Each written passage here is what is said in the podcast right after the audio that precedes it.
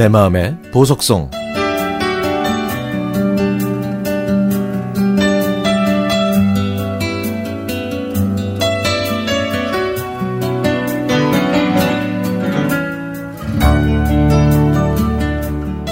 다방에서 커피 한 잔을 시켜놓고 두 시간을 기다렸습니다. 저희 동네에서 쌍화차를 잘한다고 소문났던 이곳은 제가 친구들과 실컷 수다를 떨던 그런 다방이었는데요. 그날은 오랜만에 여기서 그를 만나기로 했습니다. 그 사람은 친구 소개로 알게 되어 6개월 정도 만났는데요. 그는 서울에 살았지만 이곳에 있는 지방대학에 다녔습니다. 여름방학 때 다시 서울로 올라간 그 사람은 저를 보고 싶어서 버스를 타고 내려온다고 얘기했죠. 그래서 저희는 그 다방에서 만나기로 했습니다. 그런데 두 시간이 넘어도 그는 나타나지 않더군요. 휴대전화도 없던 시절이라 속절없이 기다리고만 있다가 도저히 안 되겠다 싶어서 터미널로 가려고 할 때 다방으로 전화가 왔죠.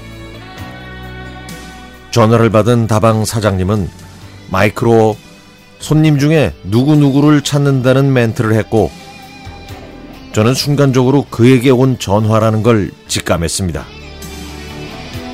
재빨리 나가서 전화기를 낚아채듯 받았더니 제 예상대로 바로 그 사람이었습니다. 어, 난데, 아, 아직 서울이야. 어머니가 많이 편찮으셔. 오늘 못 갈 것 같네. 터미널까지 갔다가 다시 집에 왔는데, 어머니가 지금 응급실에 계셔. 아 정말 미안해. 경황이 없어서 이제야 한숨 돌리고 전화하는 거야. 상황이 이해는 됐지만 왠지 모를 서늘함이 느껴졌습니다. 그 이후부터는 저에게 하는 전화 횟수도 줄었고 보름 넘게 연락을 하지 않을 때도 저는 어머니가 아프셔서 그러겠지. 집안에 우환이 있어서 그러겠지 하면서 제 자신을 위로했죠.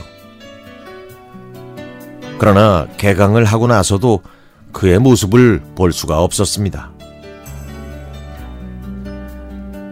시간이 흐른 어느 날 학교 앞에 있는 카페로 나오라는 그 사람의 한마디에 그가 보고 싶어서 달려간 저였습니다.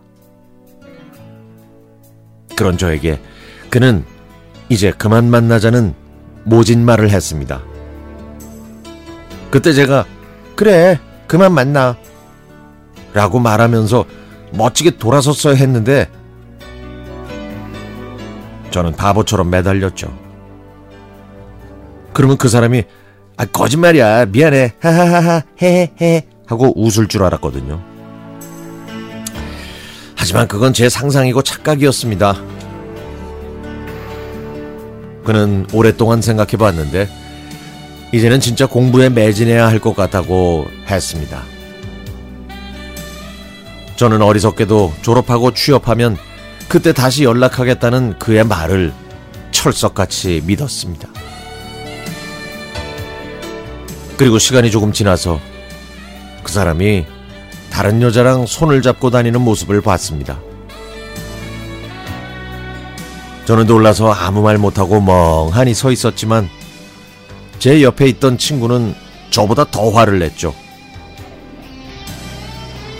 친구는 어 이런 나쁜 놈. 야 재수 없다 얘. 어 잊어 잊어 잊어 잊어버려. 내가 다른 남자 소개시켜 줄게. 이렇게 얘기했지만 큰 상처를 입은 제 마음에는 아무도 들어오지 않았습니다. 저는 미련하게도 그가 다시 돌아올 줄 알고 기다렸지만 몇 년이 흘러도 그는 돌아오지 않았죠.